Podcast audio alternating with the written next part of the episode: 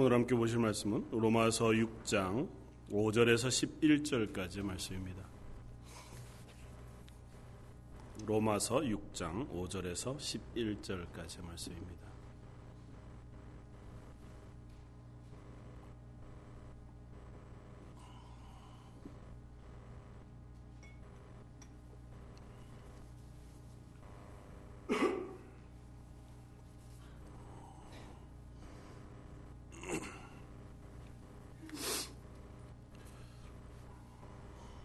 같이 하였으며 우리 한 목소리 같이 한번 읽겠습니다. 로마서 6장 5절에서 11절까지입니다.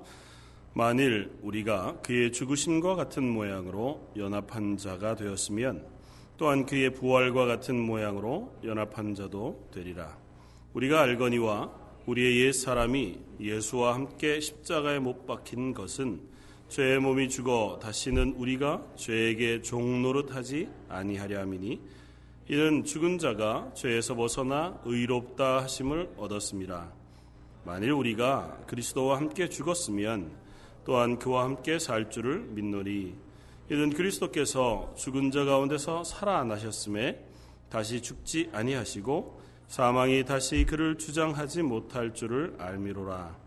그가 죽으심은 죄에 대하여 단번에 죽으심이요 그가 살아계심은 하나님께 대하여 살아계심이니 이와 같이 너희도 너희 자신을 죄에 대하여는 죽은 자요 그리스도 예수 안에서 하나님께 대하여는 살아있는 자로 여길지어다.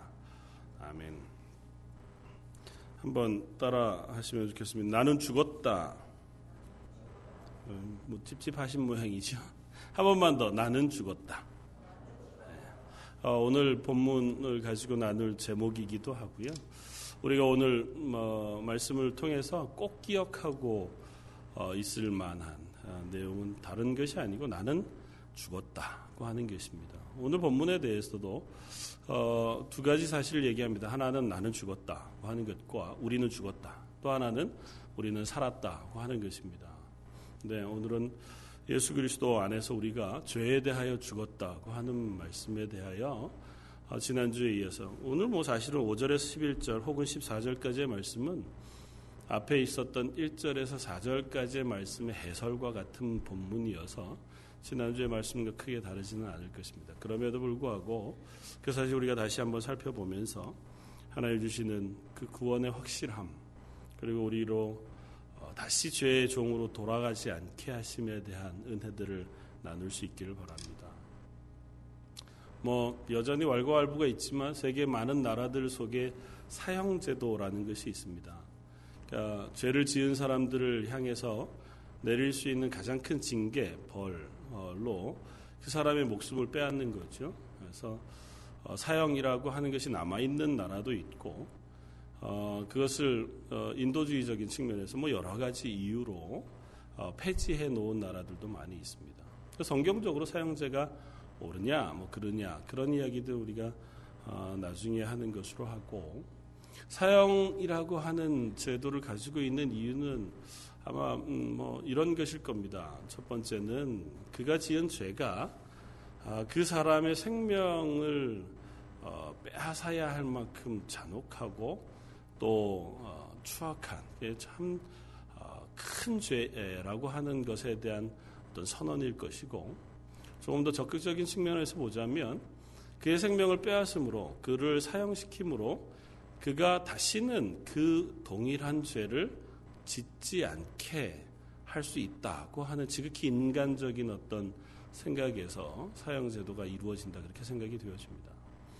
그래서 뭐 고대 역사를 쭉 우리가 살펴보면 아, 이 사형이라고 하는 게 인간이 참 악용해왔던 수많은 사례들을 봅니다. 특별히 어, 반역이라고 하는 반역죄라고 하는 것은 대부분 사형으로 다스려서 다시는 그 사람이 어, 왕이나 현 정권에 반항하지 못하도록 다스려 왔습니다. 그래서 어, 뭐 정치적인 죄죠. 지금 왕의 반역을 일으켜서 어, 뭐 정권을 바꾸고자 한 사람은 성공하면 영웅이 되고 왕이 되지만 실패하면 뭐 두말 할 나위 없이 그 일가 친족까지 다 해서 한꺼번에 죽임을 당하게 되어지는 그런 어, 위험에 처하게 됩니다. 그 이유는 괜히 살려두었다가 후환을 어, 괜히 예, 남겨둘 필요가 없다는 거죠. 어떤 식으로든 어, 그 불씨를 살려두어서 나에게 피해를 줄 필요가 없다는 거죠. 그래서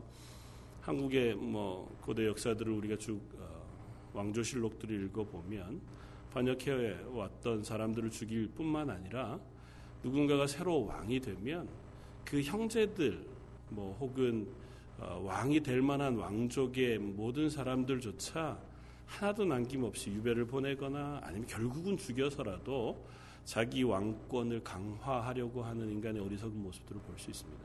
그러니까 죽, 죽이면 그 사람은 다시는 그 일을 행할 수 없다. 그게 이제 요지잖아요. 오늘 본문 말씀도 그 얘기를 가지고 우리가 이해하면 참 쉽습니다. 사도 바울은 이렇게 거듭거듭 너희는 죽었다. 우리는 죽었다고 얘기합니다. 그러면서 우리가 예수 그리스도와 연합하여 죄에 대하여 죽었다. 죄의 종로로 하던 것에서 죽었다. 그렇게 선언합니다.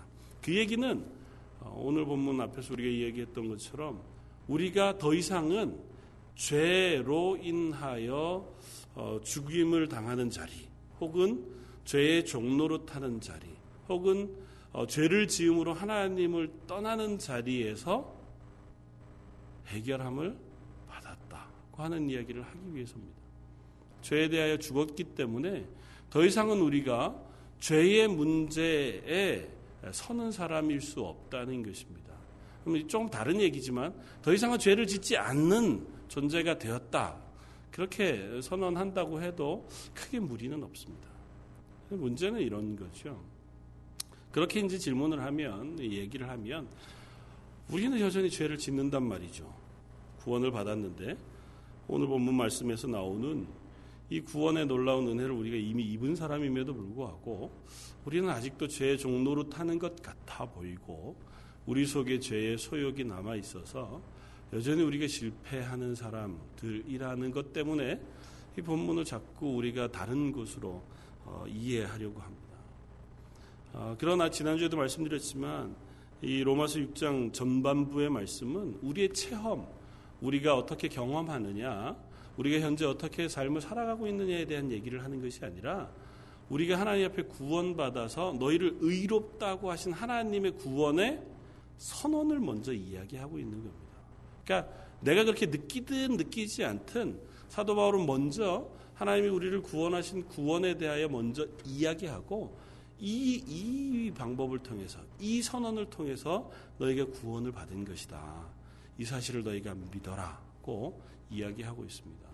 그러니까 어, 오늘 우리가 이 말씀을 통해서 그 사실을 우리 속에서 되뇌일 수 있기를 바랍니다. 아, 나는 죄에 대하여 죽었다. 더 이상은 죄의 종로로 타지 아니한다. 죄의 영향 아래 우리는 있지 아니하다는 사실 우리가 어, 계속 계속 확인함으로 그것이 우리의 믿음 속에 인정되어지고 고백되어질 수 있기를 바랍니다. 죄에 대하여 죽었다고 하는 것은 우리 안에 죄의 욕구가 죽었다는 것은 아닙니다. 그러니까 여기가 여기에서 얘기하는 음, 너희가 그의 죽으심과 같은 모양으로 연합한 자가 되었으면 어, 그의 부활과 같은 모양으로 연합한 자도 되리라고 하고 우리의 옛사람 예수와 함께 십자가에 못 박힌 것은 죄의 몸이 죽어 다시는 우리가 죄에게 종로를 타지 아니하려 함이라고 하는 이 선언이 죄의 몸이 죽었다. 또 예수 그리스도와 함께 옛사람이 십자가에 못 박혔다고 선언하는 이 선언이 우리가 전에 예수 알기 전에 구원 받기 전에 어, 죄를 지으려고 하는 욕심이 많은 그 죄를 추구하던 그 소욕이 십자가에서 못이 박혀서 이제 구원받은 이후에는 다시는 우리 속에 죄를 짓고자 하는 마음이 없어졌다. 그 이야기를 하는 게 아니라는 겁니다. 또 다른 하나는 우리가 십자가 옛사람을 못 박아 죽을, 죽일 때 예수님이 죽으실 때 우리도 죽었으므로 우리는 이제 앞으로 우리 삶 속에 죄에 대한 욕구를 끊임없이 죽이면서 살아야 할 존재가 되었다는 것도 아닙니다. 뭐 두 가지 다 은혜가 되기는 합니다만은 오늘 본문에서 얘기하는 것은 단정적으로 얘기합니다. 예수님이 죽으실 때 우리도 죽었다. 완료형으로 이야기합니다. 그러니까 예수님이 한 번 죽으신 것, 그래서 오늘 네, 뒤에 우리가 말씀하는 것처럼 10절에 그가 죽으심은 죄에 대하여 단번에 죽으십니다. 얘기합니다. 그러니까 다시 죽으실 필요가 없는 죽으심으로 그 죽으심은 완성되었다고 얘기합니다. 예수님과 연합하여 우리가 죽었다면 우리의 죽음도 단번에 죽은 겁니다. 죄에 대하여 단번에 죽은 것이어서 앞으로 계속해서 우리가 죄에 대하여 거듭 죽고 또 죽고 죽기 위하여 애쓰고 죽기 위하여 수고하는 노력이 필요한 것은 아니에요. 하나님의 구원이라고 하는 측면에서 하나님은 우리를 죄에 대하여 단번에 예수 그리스도와 함께 연합하여 죽이셨습니다. 그래서 우리는 더 이상 죄의 종로로 타는 자리에 있지 아니하다는 것입니다. 더 이상은 우리가 죄의 권세 아래에 있어서 죄를 지을 수밖에 없고 죄의 유혹에 넘어져서 결국은 그 죄의 삭신, 그 결과인 죽음을 향해서 치달아가는 삶, 그곳에서 건짐을 받았다는 것입니다. 그렇게 얘기하면 우리가 우리 구원받은 사람들 속에 늘상 일어나는 고민 중에 하나는 이거거든요. 내가 구원받았음에도 불구하고 왜 나는 자꾸 아, 죄를 짓는 걸까? 그리고 그렇게 실패할 때마다 우리 속에 올라오는 의문 중에 하나는 그럼 내가 구원 못 받은 것은 아닌가? 내가 구원받지 않았기 때문에 현재 이런 상태에 있는 것은 아닌가?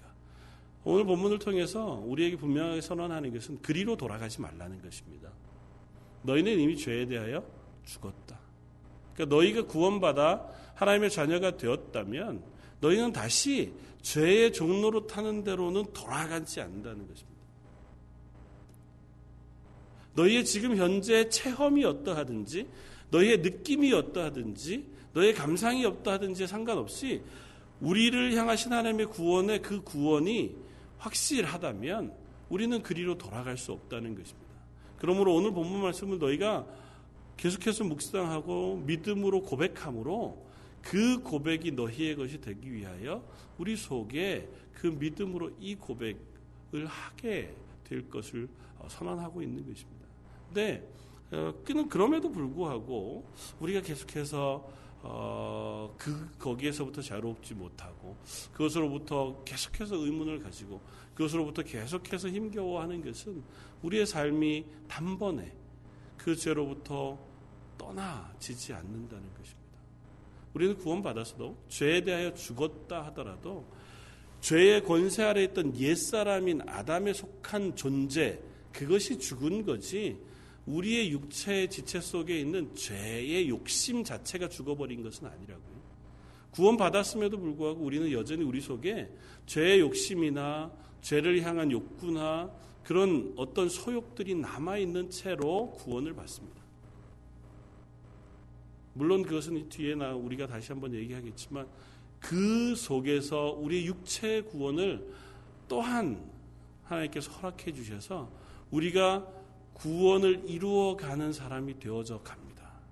그것이 이제 14절 이후에 나오는 말씀을 통해서 우리가 확인해 볼 터이지만 하나님에 대하여 우리가 살았다고 하는 고백을 통하여 우리가 확인하게 되어질 것입니다. 그러나 먼저는 우리의 구원은 죄에 대하여 죽었다고 하는 것으로 완성되었다는 사실을 우리가 기억하라는 것입니다. 그래서 하나님 앞에서 우리 삶이 이제는 죄의 종로로 타는데 있지 아니하다는 것을 너희 속에 고백하고 너희 삶을 그곳에서 떠나게 하라는 것입니다. 그래서 결론적으로 오늘 본문의 마지막 12절에서 14절은 이렇게 얘기한다고요. 12절에 14절 우리 한번 같이 한번 읽어보겠습니다. 그러므로 너희는 죄가 너희 죽을 몸을 지배하지 못하게 하여 몸의 사욕에 순종하지 말고 또한 너희 지체를 불의의 무기로 죄에게 내주지 말고 오직 너희 자신을 죽은 자 가운데서 다시 살아난 자같이 하나님께 드리며 너희 지체를 의의 무기로 하나님께 드리라. 죄가 너희를 주장하지 못하리니 이는 너희가 법 아래 있지 않고 은혜 아래 있습니다. 죄에 대하여 죽었다. 그러므로 죄에 대하여 죽었다는 것이 이런 핑계를 하게 하는 것으로 가지 말라는 겁니다. 아, 하나님이 우리를 죄에 대해서 죽어서 우리를 다시는 그 자리로 돌아가게 안 하신다고 하니까 감사하다. 내가 얼마나 참 잘못 살았는데 내가 신실하지 못하고 하나님의 말씀에 순종하지 못하고 악하게 살았는데도 불구하고 하나님은 나를 용서하시는구나. 나를 사랑해 주시는구나. 참 감사하다. 그렇게 홀가분한 마음으로 떠나서 다시 죄 짓는 자리로 돌아가서 또 죄 짓다가 또 돌아오면 그 말씀을 또 보는 거죠. 아, 하나님이 그래도 나를 사랑하시는구나. 그래도 나를 용서하시는구나. 그래도 나는 구원에서 떨어지지 않도록 해주시는 거구나. 이렇게 위로받고 끝내지 말라는 겁니다. 그 위로 때문에 우리를 주시는 것이 아니고 이 본문 말씀 필연적으로 여기로 가야 한다는 거예요. 죄의 종로로 타지 않았는데 왜 죄의 종인 자리로 너희가 돌아가느냐고 묻습니다. 너희는 이제 죄의 종로로 탄 자리에서 죽어 하나님 앞에 산 사람이 되었습니다. 그러니까 너희의 몸을 의의 병기로 드리는 하나님의 자녀의 삶을 사는 자리로 돌이키라 하고 선언합니다. 우리는 죄에 대하여 돌아갈 수 없는 사람들입니다. 예수 그리스도의 십자가의 보혈로 이미 죄에 대해서는 완전히 죽었습니다. 죽었다고 하는 것은 더 이상 그것에 영향을 받지 않는다는 것입니다. 왜 죄에 대하여 죽으면 죄에 대해 영향을 받지 않겠습니까? 죽은 시체는 죄를 범하지 않기 때문에 그래요. 우리가 살아있을 동안에는 우리가 죄를 범합니다. 그러나 죽고 나면 죽은 시체가 하나님 앞에 범죄하지 않아요. 그 죄의 삭신 사망, 그 사망으로 우리 육체가 끝이 나는 것은 그것으로 더 이상은 우리가 범죄하지 아니하여 완전한 징벌 속에 넘어가는 것이기 때문에 그래요. 그런데 이미 우리의 육체가 예수 그리스도와 연합하여 십자가에 죽었습니다. 그러므로 우리는 그것으로 인하여 우리가 죄 아래 거하는 존재의 자리에서는 벗어났다는 거예요. 법정적으로 그리고 하나님의 선언 안에서 하나님 앞에서 우리의 존재가 완전히 변화되었다는 거예요. 옛사람을 벗고 새 사람이 되었다는. 그런 의미에서 에베소서의 말씀은 우리에게 또 다른 고민과 또 다른 해결책을 줍니다. 에베소 4장 22절 이하는 이렇게 우리에게 설명합니다. 너희는 유혹의 욕심을 따라 썩어져가는 구습을 따르는 옛사람을 벗어버리고 오직 너희 심령이 새롭게 되어 하나님을 따라 의와 진리의 거룩함으로 지으심을 받은 새 사람을 입으라. 로마서 6장의 말씀과 좀 반대되는 것 아니면 좀 충돌하는 것 같아 보입니다. 로마서 6장은 너희는 죄에 종되어진 것에서 완전히 죽었다. 그리고 이제는 완전히 하나님 앞에서 새 사람이 되었다. 그렇게 선언하는데 에베소 4장에서는 옛사람을 벗어버리고 새 사람을 입어라. 그렇게 얘기합니다. 그러니까 끊임없이 너희 속에 새 사람을 잊기 위해서 노력하고 옛 사람을 벗어버리기 위해서 애써야 하는 삶을 살아야 한다고 그렇게 권면하는 것 같아 보인다고요. 그런데 에베소서 말씀도 사실은 그런 것은 아닙니다. 여기에서 본문의 전체를 우리가 이야기해 본다고 하면 옛 사람을 벗어버리고 새 사람을 입으라고 하는 권면은 우리의 노력과 애씀으로 옛 모습은 없애고 새로운 하나님의 자녀된 모습을 잊기 위해서 애쓰라는 것이 아니라 너희는 이미 거듭났다. 너희의 옛사람은 이미 예수 그리스도와 함께 십자가에 못 박혀 죽었다. 그러므로 마치 너희의 삶이 아직도 너희 속에 옛사람이 존재하는 것처럼 살아서는 안 된다. 너희 속에 옛사람이 없이 새 사람이 되었다는 사실을 깨닫고 그 새 사람의 삶을 살아가도록 해라. 그렇게 권면하는 것입니다. 에베소서의 말씀도 그런 의미에서 로마서와 별반 다르지 않습니다. 너희가 애써서 새 사람을 자꾸 입어가는 게 아니에요. 너희 속에 옛 사람은 이미 죽었어요. 그런데도 우리가 자꾸 착각합니다. 나는 아직도 옛 사람, 죄를 짓는 죄인, 그 삶을 살아가는 것인 것처럼 착각해요. 그래서 여전히 자꾸 죄를 짓고 옛 사람으로 돌아가려고 해요. 옛사람의 모습을 우리 속에 그대로 간직하고 때로는 그래 어쩔 수 없지. 나는 그냥 뭐 이렇게 죄를 지을 수밖에 없는 약한 사람인가 봐. 내 힘으로는, 내 의지로는 하나님 기뻐하실 만한 일들을 하면서 살아갈 수 없나 봐. 그냥 그렇게 자포자기하는 그 자리에 돌아가지 말라는 겁니다. 너희는 그럴 수 없다는 거예요. 너희는 이미 새 사람이에요. 하나님께서 우리에게 예수 그리스도를 덧입어 새 사람이 되게 하셨어요. 그러니까 더 이상 너희가 옛 사람인 것처럼 생각하고 거기로 돌아가는 삶을 살지 말라는 겁니다. 저 여러분들이 이미 죄에 대하여 죽은 사람들입니다. 더 이상은 죄로 돌아갈 수 없는 사람들입니다. 여전히 우리 속에 죄의 소욕이 남아 있고 이 세상 살아가는 동안 여전히 우리가 광야길을 살아갑니다. 출애굽하여 구원받은 이스라엘 백성들이 여전히 광야 가운데 나그네 인생을 살아갑니다. 광야 가운데 살아가는 그 삶을 스데반 집사님도 사도 베드로도 그 기간을 교회 기간이라고 이야기합니다. 광야의 교회 기간. 그 기간 동안을 우리는 살고 있는 겁니다. 이미 구원받았어요. 우리는 이미 새 사람이 되었습니다. 하나님의 백성으로 구원받았습니다. 6월절 어린 양의 피로 속죄함을 받아서 그 생명은 이미 6월절 어린 양, 그 6월절 행, 그 기간 동안에 옛 사람은 죽은 겁니다. 애굽에서 모든 장자들이 죽을 때에 이스라엘 백성의 모든 장자들도 같이 죽은 거예요. 그러나 예수 그리스도의 피를 덧입어서 우리는 죽지 않고 거기에서 구원을 받아 하나님의 자녀가 된 거라고요. 그래서 광야로 나왔습니다. 그런데 광야로 나왔다고 해서 그 사람들이 완전히 하나님의 백성이 된 건 아니잖아요. 여전히 그의 삶은 광야에 있는 거라고요. 여전히 실패하면 그 땅에서 죽습니다.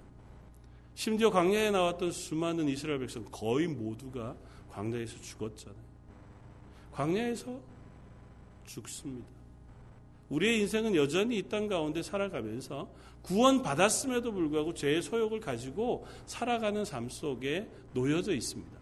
그러나 그렇다고 해서 이스라엘 백성을 하나님께서 애굽으로 다시 돌려보내시지 않는다고요. 그들이 실패하고 그들이 여전히 죄를 범하고 하나님 앞에서 범죄한다고 해서 그 이스라엘 백성을 포기해서 니네는 이제 안 돼. 그래서 애굽으로 돌려보낸다거나 너희는 내 백성이 아니고 다른 민족을 선택해서 내가 하나님의 나라로 인도해 갈 것이다라고 말씀하시지 않는다고요. 광야 가운데 죽을지언정 그래서 새 민족 그러니까 그 후손이죠. 광야 2세대가 다 새 생명이 되어 가나안 땅을 들어갈 지언정 하나님께서 그들을 애굽으로 돌려보내시지 않습니다. 우리의 육체는 이 땅에서 죽습니다.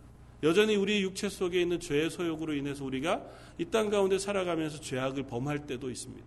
그리고 그것으로 인하여 여전히 우리가 괴롭고 하나님 앞에서 좌절하며 실패하는 인생을 살아갑니다. 그러나 그렇다고 해서 하나님이 우리를 다시 죄의 종 노릇하는 대로 돌려보내시지 않습니다. 우리의 죄인된 육체는 이 땅에서 죽을 것입니다. 그러나 이 땅 가운데서 우리를 하나님께서 하나님의 영광의 나라로 인도해 가시는 것을 멈추지는 않으실 겁니다. 우리가 하나님의 말씀을 순종하여 하나님의 자녀의 삶을 살아가게 되어지면 이 땅 가운데에서도 하나님과 동행하는 하나님의 복을 누리면서 살아가게 되어질 것입니다. 하나님 우리를 향하여 구원받은 하나님의 자녀된 복을 누리며 살아갈 수 있는 자리를 우리를 부르셨다고 말씀합니다. 그리고 예수님의 말씀을 통해서 그 복이 어떠한가를 우리에게 설명해 주십니다. 마태복음 5장 이하에 예수님께서 어, 산상수훈이라고 하는 팔복이라고 하는 말씀을 통해서 복받은 사람들에 대한 이야기를 쭉 합니다. 입을 열어 가르쳐 이르시되 심령이 가난한 자는 복이 있나니 천국이 저희 것이며 돌이켜 얘기하면 이렇습니다. 복 있는 사람은 심령이 가난한 자이다. 그들은 천국이 자기의 것인 사람들이다. 우리가 하나님의 자녀로 구원받은 복 있는 사람은 그 사람이라면 우리는 심령이 가난한 사람이어야 한다는 겁니다. 우리를 그렇게 만들어 가시겠다는 겁니다. 우리를 심령이 가난한 자로 만들어 하나님의 나라 천국을 소유한 사람 만드시겠다는 겁니다. 우리가 이 땅에서 아직 완성되지 않았죠.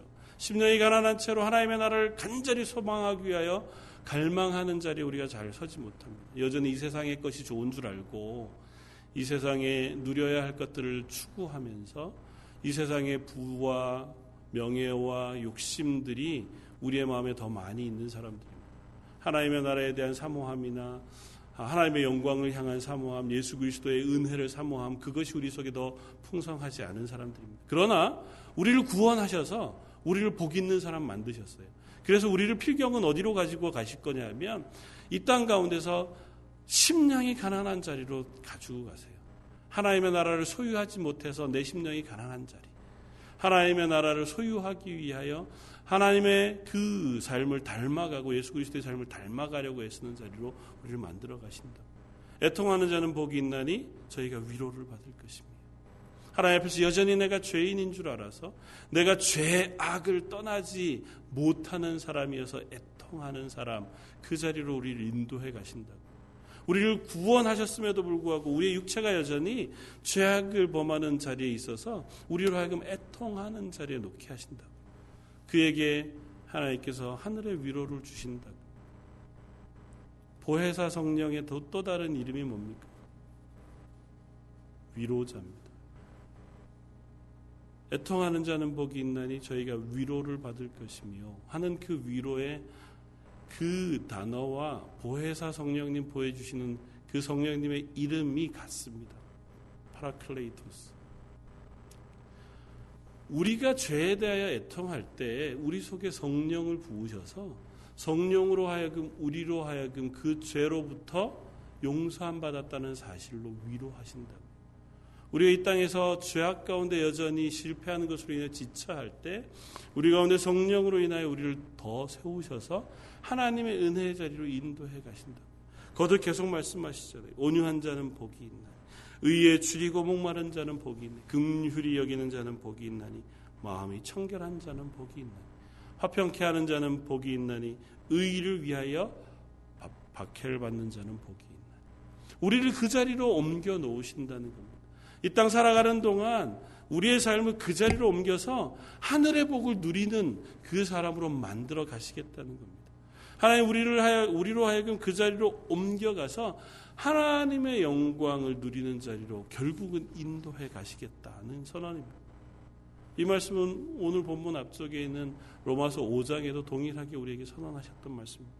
로마서 5장 마지막 21절 지난주에도 살펴보았지만 이는 죄가 사망 안에서 왕노릇한 것 같이 은혜도 또한 의로 말미암아 왕노릇하여 우리 주 예수 그리스도로 말미암아 영생에 이르게 하려 합니다. 이렇게 하신 것이 우리를 예수 그리스도로 말미암아 영원한 생명에 이르게 하십니다. 그 영원한 생명에 이르게 하심은 나중에 하늘 날아가서 영생을 누리는 것이 아니라 이 땅에서 조금 아까 예수님께서 말씀하신 그 복을 누리는 하나님의 자녀로 만드시겠다는 선언입니다. 요한복음 18, 17장 23절에 예수님께서 마지막 제자들 위하여 기도하신 기도의 내용은 이것이었습니다. 곧 내가 그들 안에 있고 아버지께서 내 안에 계시어 그들로 온전함을 이루어 하나가 되게 하려 함은 아버지께서 나를 보내신 것과 또 나를 사랑하신 같이 그들도 사랑하신 것을 세상으로 알게 하려 함이로소이다. 예수님께서 이들을 사랑하셔서 하나님의 제자 삼으시고 결국은 교회 삼으신 것은 그들을 내 안에 있게 해서 예수님과 연합하게 해서 온전하게 만들어요. 그래서 그 하나 되어지고 온전하게 되어진 그들로 하여금 하나님이 그들을 사랑하신 것 그것을 알게 하게 하심이라는 것입니다. 그것이 오늘 본문 뒤쪽에 진술하고 있는 말씀입니다. 그가 죽으심은 죄에 대하여 단번에 죽으시며 그가 살아계심은 하나님에 대하여 살아계심 이와 같이 너희도 너희 자신을 죄에 대하는 죽은 자요 예수 그리스도 안에서 하나님께 대하여 살아 있는 자로 여길지다. 우리는 죄에 대해서는 죽었고 하나님에 대하여 살아 있는 사람들입니다. 하나님에 대하여 살아 있다는 얘기는 우리가 예수 그리스도와 같이 하나님 존전에 하나님의 사랑을 받는 사람으로 하나님께서 복을 베푸시는 사람으로 살아 있다는 것입니다. 그냥 죽는 것으로 끝나지 않고 이 땅 가운데 하나님의 자녀 삼으셔서 하나님 존전에서 하나님의 복을 누리고 하나님이 은혜 베푸시는 자리에 우리를 옮겨 놓아 하나님의 영광을 위하여 살도록 우리를 변화시키셨다는 겁니다. 이것이 저와 여러분들의 현재의 모습입니다. 저와 여러분들을 향하신 하나님의 은혜의 선언이기도 합니다. 저와 여러분들은 더 이상 죄의 종로를 타지 않습니다. 우리는 더 이상 하나님 앞에서 이 세상에 버림받아 영원한 징계 안에 떨어질 죄의 자녀들이 아닙니다. 이제는 하나님의 구원의 자녀이고 하나님의 은혜의 목적 안에 들어와 있는 사람들입니다. 우리로 하여금 하나님의 선한 뜻을 이루어 가도록 부르신 사람들이고 우리의 삶을 통하여 하나님의 선한 뜻을 이루어 가도록 세우신 사람들이라고 이야기합니다. 오늘 이 말씀을 통해서 저와 여러분들 가운데 확인할 것은 내 속에 있는 죄의 모든 것들 혹은 내 속에 여러 가지 실패의 모든 것들이 남아 있다 하더라도 그것으로 인하여 우리가 다시 죄악으로 돌아가지 않는 사람이 되어야 한다는 것입니다. 우리가 구원받았다면 하나님이 우리를 구원하시기로 작정하셔서 예수 그리스도 안에서 우리를 십자가에 못 박아 죽이셨다면 우리는 더 이상은 죄의 종로로 타는 자리로 갈 수 없습니다. 그러므로 죄의 종로로 타는 자리로 갈 수 없다면 우리가 그것으로 인하여 그래 이제는 죄의 종로로 타는 자리로 가지 않으니 좋다 해서 끝날 것이 아니라 죄의 종로로 타는 자리로 가지 않으니 하나님의 영광을 위하여 사는 자리로 가야겠다로 결심할 수 있는 자리에 서야 한다는 것입니다. 저 여러분들로 하여금 하나님의 자녀 삼으셔서 이 땅 가운데 부르신 교회로 세우신 것은 우리가 교회가 되어서 하나님의 영광을 위하여 살아갈 수 있는 자격을 부여해 주셨기 부여해 주셨음이고 그 자리에서 하나님의 영광을 드러낼 수 있는 능력과 실력을 부여해 주셨습니다. 내 힘이 아니라 내 속에 부신 성령을 통해서 우리가 죄에 쓰러지는 죄에 실패하는 죄의 종로로 타는 사람들이 아니라 죄와는 피 흘리기까지 싸우되 예수 그리스도의 십자가의 복음을 전하고 하나님의 영광을 드러내는 일에 또한 힘쓰는 자리로 나아가는 사람으로 만드셨다는 겁니다. 그것을 우리 속에서 이루어 갈 수 있기를 원합니다. 내 경험으로가 아니라 이렇게 선언하신 하나님의 말씀을 믿음으로 그것을 믿음 가운데 우리 속에 이루어 갈 수 있기를 바랍니다.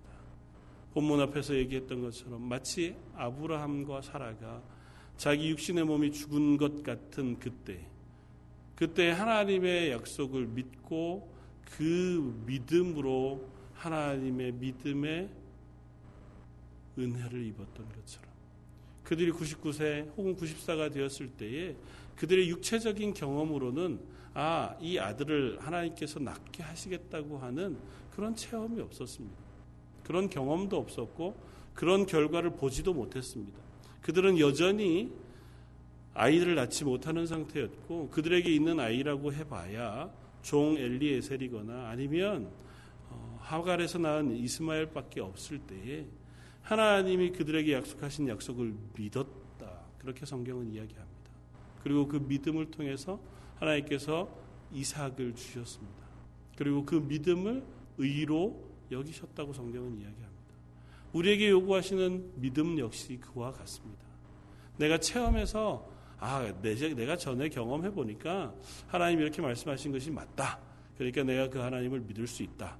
그래서 나도 앞으로 그 하나님 믿는 믿음대로 이렇게 살아갈 수 있다. 그것에 의지하는 것이 아니고 하나님이 선언하신 말씀을 내가 보고 그 선언이 내가 보기에 이 선언, 아, 내가 보기에가 아니죠. 이 선언하신 그 선언을 내가 믿는 것입니다. 내가 받아들이는 것이고 내가 내 입술로 고백하여 내 것으로 삼는 것입니다. 하나님께서 내게 성령을 부으셔서 그것을 깨닫게 하실 때까지 내가 그것을 믿음으로 고백하는 자리에 서기 위해 애쓰는 거죠. 못 믿겠다 생각이 되어지거나 의문이 들 때 성령의 도우심을 구하는 겁니다. 하나님 앞에서 이 말씀이 내 속에 깨달아지게 해주십시오. 믿어지게 해주십시오. 이것이 내 속에서 믿음으로 고백되게 해주십시오. 그리고 나서 그 믿음으로 사는 삶을 향하여 우리가 다름질쳐 가는 것입니다. 한 번 실패하더라도 그것으로 되돌아가지 않고 실패한 그 자리에서 일어서서 다시 앞을 향해 하나님의 영광이 되는 자리, 예수 그리스도의 복음을 증거하는 자리, 또 하나님의 그 복음을 증명하는 자리로 달려가는 삶을 살아가는 것인 줄 믿습니다. 이 로마서에서 진술하고 있는 것처럼 우리는 더 이상 죄에 대하여 살아있지 않습니다.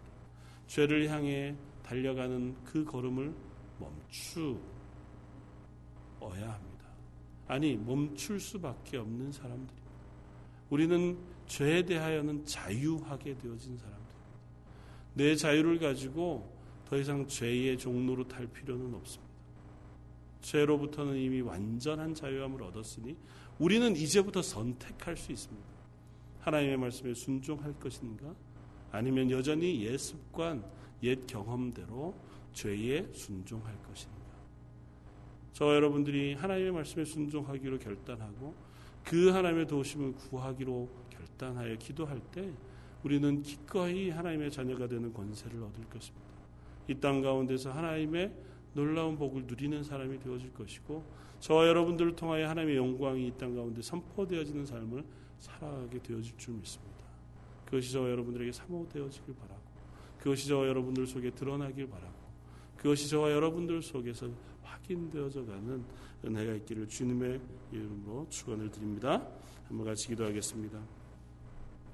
감사와 찬양을 받으시기 합당하신 주님, 우리는 이미 죄에 대하여 죽었다고 선언하셨습니다. 그런데도 우리의 삶은 여전히 죄의 종로로 타는 것 같고 죄의 실패한 자리에 서는 것 같을 때가 많이 있습니다. 하나님의 말씀을 의지하여 우리가 그 자리를 떨치고 일어나 하나님 앞에 살아가는 사람으로 살기를 원합니다. 그렇게 하나님 앞에 설 때마다 우리 속에 성령의 은혜와 은사를 부어 주시기를 원합니다. 저희가 기도할 때마다 하나님의 도우심을 구하고 하나님께서 우리에게 함께 하기로 기뻐하시는 그 은혜를 누리는 하나님의 사람들이기를 원합니다. 저희가 하나님의 말씀에 순종하기로 다짐하고 그 말씀에 순종할 때 하늘로부터 부어지는 놀라운 복과 은혜들을 덧입는 하나님의 교회가 되어줄 줄 믿사오니 이 자리에 모여 예배하는 모든 이들에게 그 은혜와 은사를 부어 주옵소서. 모든 말씀 예수님 이름으로 기도드립니다. 아멘.